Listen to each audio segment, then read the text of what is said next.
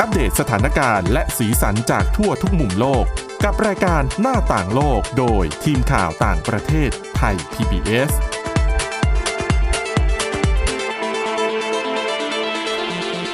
ต้อนรับคุณผู้ฟังเข้าสู่ช่วงหน้าต่างโลกนะครับกับผมจิรวัตรมาสุขและคุณพงศธรสุขพงศ์นะครับในวันนี้เราก็มีเรื่องราวมากมายนะครับที่หยิบยกมาเล่าให้คุณผู้ฟังได้ฟังกันไม่ว่าจะเป็นเรื่องของจีน ไม่ว่าจะเป็นเรื่องของอสหรัฐนะครับ แล้วก็มีเรื่องของเบคอนของกินนะวันนี้ผมอยู่กับน้องฝึกงานสองคนครับผมแนะนำตัวหน่อยจ้า ค่ะ สวัสดีค่ะ ไอซ์ค่ะ จากมหาวิทยาลัยศรีปทุมค่ะ อันนี้น้องไอซ์ก็คุณผู้ฟังก็ได้พบกันในทุกสัปดาห์นะ แต่ว่าสัปดาห์นี้จะเป็นสัปดาห์สุดท้ายแล้ว เพราะว่าจะฝึกงานเสร็จแล้ว เช่นเดียวกันกับน้อง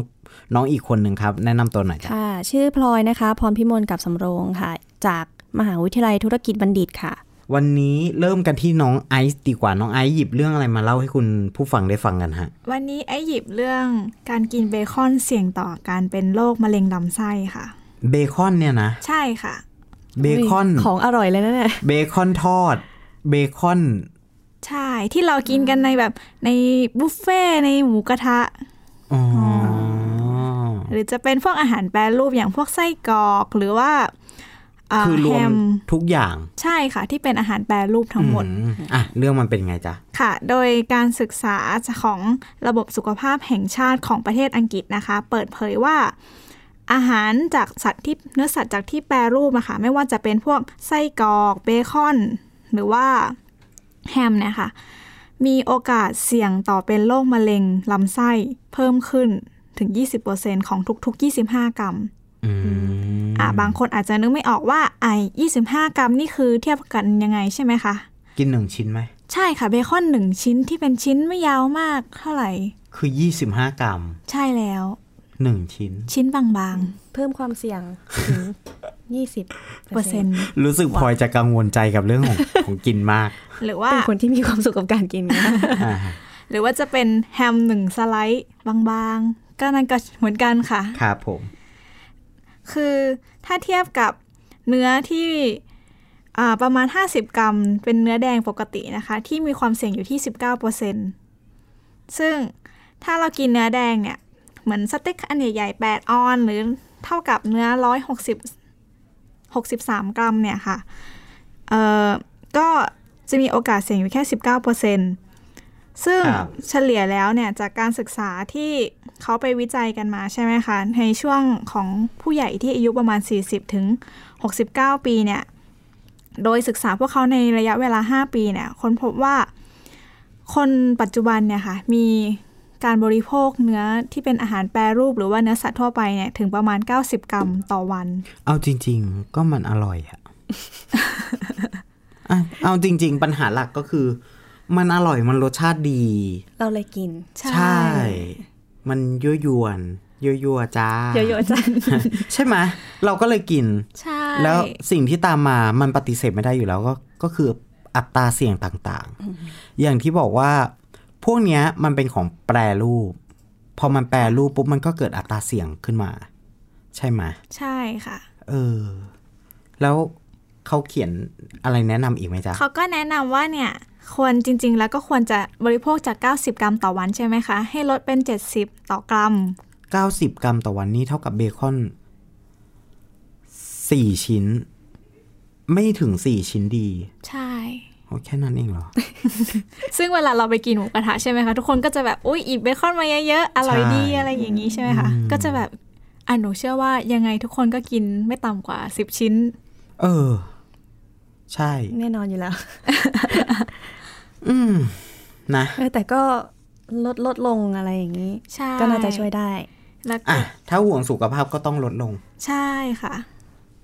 โดยคำแนะนำอีกอย่างหนึ่งนะคะ คือเขาแนะนำว่าผู้บริโภคเนี่ยควรจะทานเนื้อแดงหรือว่าสัตว์แปรรูปเนี่ย อย่างน้อยแค่อาทีละสองครั้งพอ เพราะว่าอาจจะมีโอกาสเสี่ยงน้อยลงใช่ไหมคะ ถ้าเทียบกับคนที่บริโภคสี่ครั้งต่อสัปดาห์ อ่าก็แน่นอนละ แต่ว่าพอไปบริโภคผักอย่างเดียวเราก็ต้องดูอีกว่าผักอะอ่ามีสารพิษมีอะไรปนเปื้อนหรือเปล่า ใช่ค่ะ ใช่ไหมอะผมก็ขอเลือกทางคีบต่อแล้วกัน นะ อืม อันนี้ก็เป็นเรื่องที่น้องไอซ์หยิบมาฝากคุณผู้ฟังนะครับผม อ่า แล้วต่อไปเราจะไปต่อกันที่เรื่องของน้องพลอย วันนี้น้องพลอยหยิบเรื่องอะไรมาฝากกันครับ ของหนูเป็นเรื่องเกี่ยวกับ ภาวะโลกร้อนค่ะอืมซึ่งปัญหาหลักเราก็จะช่วงหลายปีที่ผ่านมาเราก็จะเห็นเรื่องของกระแส ในการตื่นตัวของภาวะโลกร้อนเพิ่มมากขึ้น ครับผมนะคะ หลายๆคนก็บอกว่าเนี่ยน้ำแข็งขั้วโลกเนี่ยกำลังจะละลายแล้ว อืมอืมซึ่งหลายหลายหลายหลายหน่วยงานหลาย ๆ บุคคลองค์กรต่างๆ ก็กังวลใจกังวลใจเกี่ยวกับเรื่องนี้นะคะ แล้วก็ล่าสุดมีการค้นพบว่า เมื่อน้ำแข็งละลายแล้วเนี่ย มันมีสารพิษบางอย่างที่มันปนเปื้อนอยู่ในน้ำแข็ง มันก็ละลายออกมาด้วยอืมนะคะมันก็คือสารพิษที่สะสมใช่นั่นเองแต่ค่ะเพียงมันไปจับตัวมันไม่ได้หายไปไหนมันก็ไปจับตัวเป็นก้อนน้ำแข็ง ใช่ค่ะ ซึ่งสารพิษเหล่านี้นะคะเขาบอกว่า เป็นฝุ่นรังสีนิวเคลียร์ฝุ่นซึ่ง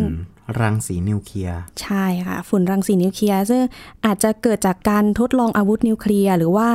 อุบัติเหตุที่เกี่ยวกับการใช้สารกัมมันตรังสีในอดีตที่ผ่านมาอืมซึ่งสารเหล่านี้เนี่ยมันมันเรียกว่าเป็นอันตรายนะคะ อันตรายต่อทั้งสภาพแวดล้อมตรงนั้นแล้วก็รวมไปถึงสุขภาพ แล้วก็สิ่งมีชีวิตในในที่อาศัยอยู่แถวนั้นด้วย แต่เพียงแค่ก่อนหน้านี้ที่มันไม่ได้มีปัญหาเนี่ยก็เพราะว่าอุณหภูมิมันยังปกติใช่ตัวกัมมันตภาพรังสีที่มันเป็นฝุ่นเนี่ย มันก็ถูกน็อกอยู่ในลักษณะของน้ำแข็งอืมมันถูกแล้วฟรีดอยู่เออมันก็เลยไม่ได้สร้างปัญหาอะไรนะแต่ว่าณวันเนี้ยอ่าอากาศร้อนใช่ที่ไทยเนี่ยไม่ต้องพูดถึงอืมเออสุดที่ขั้วโลกก็ละลาย ทีนี้ปุ๊บก็เหมือนกับเป็นการปลดปล่อยกับพวกสารพิษพวกเนี้ยให้มันออกมาตามธรรมชาติถูกไหมใช่อันนี้พี่เข้าใจถูกนะๆถูกค่ะโอเค แล้วทีนี้ปุ๊บปัญหาที่มันจะตามมามันมีอะไรบ้าง ก็คืออย่างที่รู้กันคือสารเหล่านี้มันมันอันตรายครับผม มันไม่ได้ปลอดภัยกับชีวิตทุกชีวิตอยู่แล้วนะคะ ทีนี้พอมันละลายออกมามันก็คือเป็นของเหลวอะจ้ะที่มันไหลไปทั่วอาจจะไปถึงแม่น้ำลำธารไป ที่ต่างๆ ทั่วโลกที่มันสามารถจะไหลแล้วก็ละลายไปได้ อืม แล้วสัตว์ทะเลล่ะ ก็นั่นน่ะสิคะมันเขาก็ต้องมีผลกระทบกับอืมชีวิตเขาเหมือนกัน เมื่อกี้ให้กินเบคอนไม่เกินสี่ชิ้นอืมต่อวัน อันนี้สัตว์ทะเลก็รับสารพิษอีก ความความปลอดภัยในชีวิต ไม่อยู่ตรงไหนแทบไม่มีแล้วนะ ความปลอดภัยในชีวิตเนี่ยแทบไม่เหลืออะไรแล้วนะอะต่อจ้ะค่ะคือมันมันก็กระทบหลาย ๆ อย่างแหละ กระทบถึงห่วงโซ่อาหารถึงเออมันก็วนกลับมาถึงที่ตัวเราอีกอยู่ดีนะคะ เลยทุกวันนี้เราจะเห็นได้ว่ามีหลายองค์กร มีหลายหน่วยงาน รวมไปถึงนักธรรมชาติวิทยาต่างๆเนี่ยออกมารณรงค์เรื่องของภาวะโลกร้อน อย่างคุณเดวิดเอสเทนบาระเนี่ยเป็นนักธรรมชาติวิทยาของอังกฤษนะคะ ที่ เขาออกมาพูดพูดประโยคนึง ซึ่งโอ้รู้สึกว่าเป็นผลกระทบ แล้วรู้สึกแบบสะเทือนเลยนะ เขาบอกว่ามันอาจอ่า20ปีที่ผ่านมาเนี่ย ตั้งแต่เขาเริ่มพูดถึงเรื่องผลกระทบการเปลี่ยนแปลงทางสภาพภูมิอากาศของโลก กับอาของโลกต่อเราปัจจัยแวดล้อมต่างๆ ก็ได้เปลี่ยนแปลงเร็วยิ่งกว่าที่เขาคาดการไว้อืมนะคะ แล้วก็บอกว่ามันอาจจะฟังดูน่ากลัว แล้วหลักฐานทางวิทยาศาสตร์เนี่ยชี้ว่า หากว่าเราไม่มีมาตรการป้องกันการเปลี่ยนแปลงทางสภาพอากาศที่เด็ดขาดภายในทศวรรษนี้ ธรรมชาติเนี่ยก็อาจจะเสียหายแบบ ไม่สามารถแก้ไขได้เลยอืมซ้ำร้ายสังคมมนุษย์ก็จะล่มสลายลง อืมมันก็เป็นเรื่องที่นักวิทยาอ่านักวิทยาศาสตร์ก็กังวลค่ะกันอยู่มาเนืองๆละใช่เอ่อพูดไปถึงการเอ่อ ประท้วงรณรงค์ให้ให้มีการลดก๊าซเรือนกระจก หรือว่าลดอุณหภูมิโลกร้อนเนี่ยค่ะที่ญี่ปุ่นก็เพิ่งมี อืม ก็มีคนมายืนชุมนุมกัน เพื่อที่จะให้ให้รัฐบาลเนี่ย ภาครัฐเนี่ย ออกมาแถลงว่าจะลด จะไม่ว่าจะทำยังไงก็ได้แหละ แต่ว่าต้องลดการใช้แก๊ส การใช้ก๊าซต่างๆ รวมถึงพลังงานถ่านหินต่างๆ ซึ่งเนี่ยก็เป็นสิ่งที่ คนก็กำลังพยายามค่ะที่จะต่อสู้กับสิ่งที่เคยทำไว้ในอดีตอืมนะ โอเค ของพี่พี่พาไปที่จีนกันบ้างค่ะนะครับอ่าที่จีนเนี่ยเขาผุดฐานปฏิบัติการจำลองดาวอังคาร เขาบอกว่าเหมือนสุดๆขนาดที่มันไปตั้งอยู่ที่กลางทะเลทราย ดาวอังคารมันก็เป็นพื้นที่แล้งเป็นสีแดงค่ะ ใช่ไหมที่เรารู้กัน เออทีนี้ปุ๊บที่จีนเนี่ยเขาเพิ่งเปิดตัวอย่างเป็นทางการกันไปเมื่อไม่กี่วันที่ผ่านมานะครับสำหรับฐานดาวอังคารหมายเลขหนึ่งเมื่อมีคำว่าหมายเลขหนึ่งแสดงว่าเดี๋ยวมันก็มีเดี๋ยวฐานมันหมายเลขต้องมีสองมีอ่าสามใช่ไหมฐานนี้เขาใช้ทำอะไรเขาใช้จำลองชีวิตบนดาวอังคาร ขนาดพื้นที่ทั้งหมดเนี่ยหกสิบเจ็ดตารางกิโลเมตร ที่ตั้งอยู่บนพื้นที่ดินแดนที่มีภูมิทัศน์และภูมิ อากาศที่เป็นเอกลักษณ์ก็อย่างที่บอกว่าก็คือทะเลทรายอ่าค่ะใช่ไหมมองดูคล้ายกับสภาพสิ่งแวดล้อมบนดาวอังคาร คือมันแค่คล้าย เพราะว่าบนดาวอังคารเนี่ย อากาศก็คงจะแย่มากนะคือสภาพทุกอย่างจำลองเหมือนกับดาวอังคารหมด อยู่ในเขตจินชวน เมืองจินชางมณฑลการซูของประเทศจีน เขาบอกว่าสำนักข่าวซินหัวเนี่ย รายงานว่าฐานจำลองเนี่ย ข้างในนั้นประกอบด้วย 9 ห้องหลัก มีห้องควบคุม ห้องโดยสาร ห้องนักบิน ห้องแอร์ล็อก ห้องปฏิบัติการเรือนกระจกสำหรับเพาะปลูกอืมมีเพาะปลูกด้วย ใช่ก็จำลองว่าถ้าเกิดว่าเราไปปลูกผักในอ่าสภาพภูมิอากาศอย่างนั้นจะจะทำยังไงอะไรอย่างเงี้ยเขาบอกว่าไอตัวอาคารเนี้ยพื้นที่ 67 ตารางกิโลเมตรเนี่ย จีนลงทุนไปทั้งหมด 2.5 หมื่นล้านหยวน หรือราวๆ 1.2 แสนล้านบาท ถือว่าเป็นการลงทุนที่สูงมากๆ สูงมากๆจริง ๆสำหรับการจำลองดาวอังคารจำลองปฏิบัติการบนดาวอังคารมาอยู่บนโลกนะฮะ หลังเปิดตัวไปเมื่อวันที่วันที่ 17 เมษายนที่ผ่านมา ก็มีนักเรียนนักศึกษาจากเขตจินชวนเนี่ย มาร่วมเข้าค่าย ทำกิจกรรมแล้วมากกว่า 100 คน ก็นับเป็นเยาวชนรุ่นแรกที่ที่ได้เข้าไปสัมผัสประสบการณ์ชีวิตบนดาวอังคารที่ฐานจำลอง เออเหมือนได้ไปดาวอังคารจริงๆ เราไม่เลยต้องเราไม่ต้องซื้อของ Space X ไปละ Space X ตอนนี้ไปแค่ดวงจันทร์ แล้วก็หรือไม่ก็อยู่ในอวกาศใช่ไหมแต่นี้จำลองดาวอังคารลงมา ดีไหมเขาบอกว่า คนที่เข้าไปเนี่ยจะได้สัมผัสประสบการณ์ชีวิตบนดาวอังคาร ไม่ว่าจะเป็นการเดินเท้าบนดาวอังคาร การสังเกตหลุมอุกกาบาตบนดาวอังคาร รวมถึงการสัมผัสชีวิตบนยาน lander ยาน lander คือยานที่จีนส่งไปที่ดาวอังคารอืมการลงทุนของจีนในครั้งนี้เรียกได้ว่าเป็นการส่งเสริมการศึกษาด้านวิทยาศาสตร์ให้กับเยาวชน นะครับ แล้วก็ส่งเสริมให้กับประชาชนด้วยในขณะเดียวกันก็ช่วยพัฒนาอุตสาหกรรมการท่องเที่ยว ซึ่งอันเนี้ยคิดว่าเป็นเหตุผลหลัก เพราะว่าในเขตพื้นที่ทะเลทรายก็อย่างที่ทราบกันก็ไม่ค่อยมี ก็มันก็ไม่รู้จะไปเที่ยวอะไร ใช่เพปราะระชาเขาชนค่ก็อนไม่ค่อแห้ยงเข้าแรงด้วยใช่ไหมคะใช่ฮะก็คือพื้นที่ทั้งหมดเนี่ยเป็นทะเลทรายสีแดงเป็นฝุ่นอ๋อฝุ่นแดง เข้าใจไหม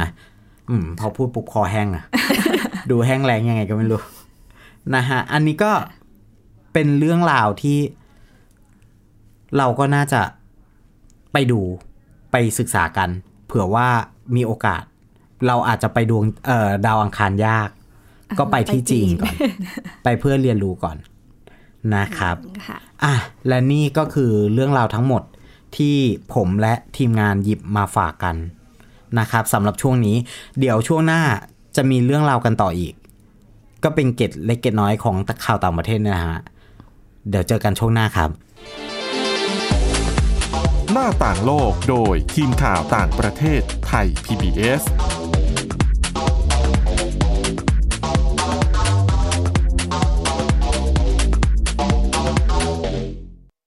อยู่ที่ไหนก็ติดตามเราได้ทุกที่ ผ่านช่องทางออนไลน์ จากไทย PBS Digital Radio ทั้ง Facebook Twitter Instagram และ YouTube Search คำว่าไทย PBS Radio แล้วกดไลค์หรือ Subscribe แล้วค่อยแชร์ กับคอนเทนต์ดี ๆ ที่ไม่อยากให้คุณพลาดอ้อเรามีให้คุณฟังผ่านพอดแคสต์แล้วนะ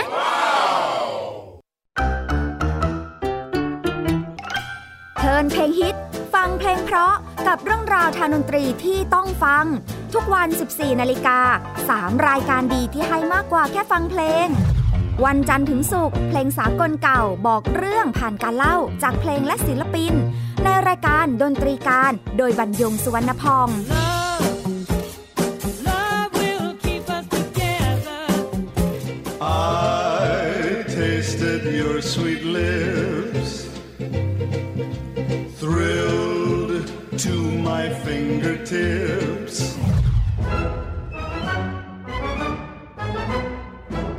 วันเสาร์ชั่วโมงดนตรีและเพลงคลาสสิก ที่เล่าผ่านคนดนตรี ในรายการ Gen C and Classical Music โดยนัทถาควรขจร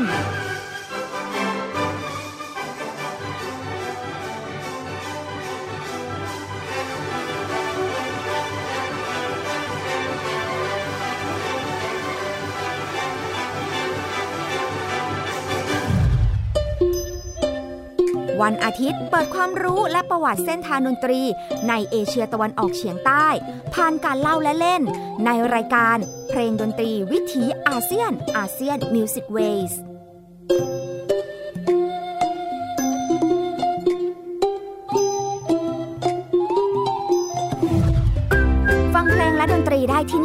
นี่ไทย PBS Digital Radio หรือทางออนไลน์ผ่านแอปพลิเคชันไทย PBS Radio และ w w w t h a i PBS Radio com ไทย PBS Digital Radio สถานีวิทยุดิจิทัลจากไทย PBS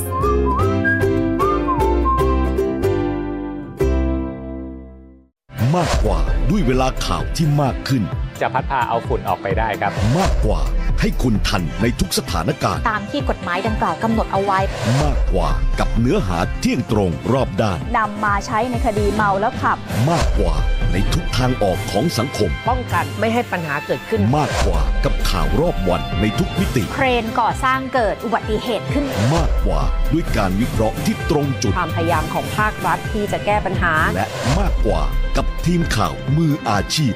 ข่าวไทย PBS ให้คุณได้มากกว่า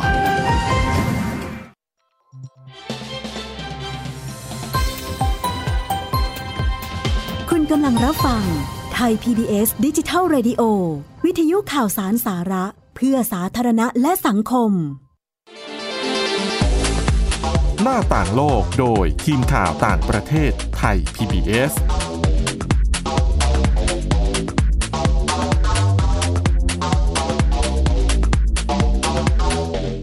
กลับมาสู่ช่วงที่สองครับของผมหน้าต่างโลกวันนี้นะครับ วันนี้คุณกรีนมีอะไรมาฝากคุณผู้ฟังบ้างคก็รับจากช่วงที่แล้วนะ ผมก็พาไปดูบรรยากาศดีกว่า ว่าแบบว่า เออ เวลาคนเราเครียดเราทำอะไรบ้าง อืมจริงเริ่มมีหลาย ๆ ประเทศเขามีธุรกิจแบบนี้ด้วยนะครับ อืม อันนี้เป็นธุรกิจใหม่นะครับ ที่เพิ่งเปิดให้บริการในกรุงอัมมานของจอร์แดนนะฮะ เป็นธุรกิจเกี่ยวกับห้องที่ใช้ระบายความเครียด ครับ อืม ห้องนี้น่าน่าสนใจยังไงคือ คือห้องเนี้ย ผมเคยเห็นอยู่ในประเทศญี่ปุ่นบ้างละอืมเออ ที่ญี่ปุ่นก็มีว่าแบบว่าเข้าไปปุ๊บเฟี้ยงจานไปกระทบให้มันแตกปุ๊บอันนี้ก็เป็นอ่าการระบายความเครียดหนึ่งที่ที่ทาทางการแพทย์ก็แนะนครับำนะครับ อันนี้เป็นห้องเกี่ยวกับอ่าให้ลูกค้าเนี่ยที่ประสบปัญหาความเครียดเนี่ยมาระบายความโกรธ หรือว่าความอัดอั้นในใจครับโดยการทำลายทุบข้าวของต่างๆอืมซึ่งมันน่าสนใจตรงที่ว่าข้าวของแต่ละรอบเนี่ยในการจัดสรรเนี่ยมันจะไม่เหมือนกัน มันอาจจะมีทั้งกระจกหน้ารถบ้าง แล้วก็มีคอมพิวเตอร์เก่าบ้างที่อืมใช้ไม่ได้ มีปรินเตอร์เก่า หรือว่าใครจะขว้างแก้วขว้างจาน ก็มีไว้บริการเช่นกันค่าบริการก็ไม่แพงนะฮะ คนละ 17 ดอลลาร์สหรัฐ หรือประมาณ 560 บาทอืม ก็จะได้ปลดปล่อยทำลายเข้าของอย่างเต็มที่ครับก็คือความอัดอั้นตันใจทั้งหมดใช่มาลงก็กับคือเราสิ่งเราของพวกเรานี้ไม่ต้องไปทำลายเข้าของของเราแล้วครับไม่ต้องไปเตะพัดลมแล้วอ่าอย่างนี้ เราใช้วิธีการ เสีย 560 บาท แล้วก็เข้าไปทุบให้เพลินให้ให้เต็มที่เลให้ยดีเต็มกว่าที่นะครับ ห้องระบายความเครียดในกรุงอัมมานเนี่ยเป็นธุรกิจใหม่ที่กำลังได้รับความนิยมอย่างมากนะครับนับตั้งแต่เปิดมา 1 เดือนเนี่ย มีลูกค้ามาใช้บริการไม่ต่ำกว่า 10 คนต่อวันอืมถือว่าเป็นธุรกิจที่มาแรงนะโดยภายในห้องระบายความเครียดเนี่ยลูกค้าสามารถเข้าไปใช้บริการได้พร้อมกัน 2 คนครับ อืมนะเป็นธุรกิจหนึ่งที่น่าสนใจมากอืม ก็ลองสนใจลองไหมดู ไม่แน่ว่าเมืองไทยในอนาคตอาจจะมีการเปิดๆเพราะว่าธุรกิต้จนแบบนี้ต้นแบบมันจริง ๆ ผมว่าน่าจะอยู่ที่ญี่ปุ่นนะครับ ต้นแบบของการทำห้องระบายความเครียดอย่างเงี้ยอืมเพราะว่าที่ญี่ปุ่นเนี่ยจะมีทั้งห้องมืดครับ ห้องมืดคือห้องที่เข้าไปแล้วมองไม่เห็นอะไรเลยอืมคือมันจะมีความมืดหลายระดับใช่ไหมครับอันนี้คือมืดในระดับที่มองอะไรไม่เห็นเลย เออ มีทั้งการเอ่อห้องระบายความเครียดมีถึงห้องที่มีผู้หญิงอะ ที่อยู่ให้ไปนอนตัก ให้ไปนอนหนุนตักเพื่อระบายความเครียดอืมก็มีเป็นการแสดงออกต่างๆ กันไปเพราะว่าเพราะว่าสังคมของญี่ปุ่นเนี่ยครับอย่างที่อย่างที่เราเข้าใจกันดีก็คือ เขาจะทำงานและมีความตั้งใจในการทำงานสูงอืมเพราะฉะนั้นเนี่ยความเครียดเนี่ยมันตามมาอืมอืมห้องพวกนี้ก็เป็นทางออกของการระบายที่ดี อะก็ถือว่าเป็นอีกหนึ่งธุรกิจที่น่าสนใจ และตอนนี้กำลังแพร่กระจายไปในหลาย ๆ ประเทศนอกจากญี่ปุ่น แล้วก็มีในยุโรปก็มีนะครับอืมรวมถึงสหรัฐเองก็มีเหมือนกัน ใช่ครับอะไปดูอีกธุรกิจหนึ่งที่น่าสนใจเหมือนกันนะครับ นั่นก็คือกลุ่มสตาร์ทอัพของเกาหลีใต้เนี่ยเขาคิดค้นแอปพลิเคชันขึ้นมาเพื่อเอาใจคนที่ใช้บริการรถแท็กซี่โดยเฉพาะ ครับผม คือเชื่อว่าคุณผู้ฟังหลาย ๆ คนก็ต้องใช้อยู่นะครับ รถแท็กซี่เนี่ยคือขาดไม่ได้อืมในเกาหลีใต้เขาก็ใช้เหมือนกันนะครับ และอุปกรณ์ชิ้นนี้เนี่ยมันช่วยให้คนขับรถแท็กซี่ที่มีความบกพร่องทางการได้ยินเนี่ยมีโอกาสในการทำงานเหมือนกับคนทั่ว ๆ ไปด้วย อืม อันนี้น่าสนใจนะครับ เป็นแอปพลิเคชันที่ช่วยในการสื่อสารระหว่างผู้โดยสารกับคนขับรถแท็กซี่ที่บกพร่องทางการได้ยิน อะแล้วเขาสื่อสารกันยังไงเขาสื่อสารผ่านทางแท็บเล็ตครับ คือจะมีแท็บเล็ตสองเครื่อง เครื่องหนึ่งเนี่ยก็จะอยู่ตรงด้านข้างของคนขับรถอืมเวลาสื่อสารกันทำยังไงก็คนที่เป็นผู้โดยสารอาจจะสื่อสารกันได้ทั้งพิมพ์ข้อความไปอืมพูดก็ได้นะครับ แล้วคนขับรถเนี่ยเขาก็จะทำตามไปยังจุดหมายที่เราต้องการจะไป ครับผมถือว่าได้ผลมากทีเดียวนะครับ คือคนที่ใช้บริการส่วนใหญ่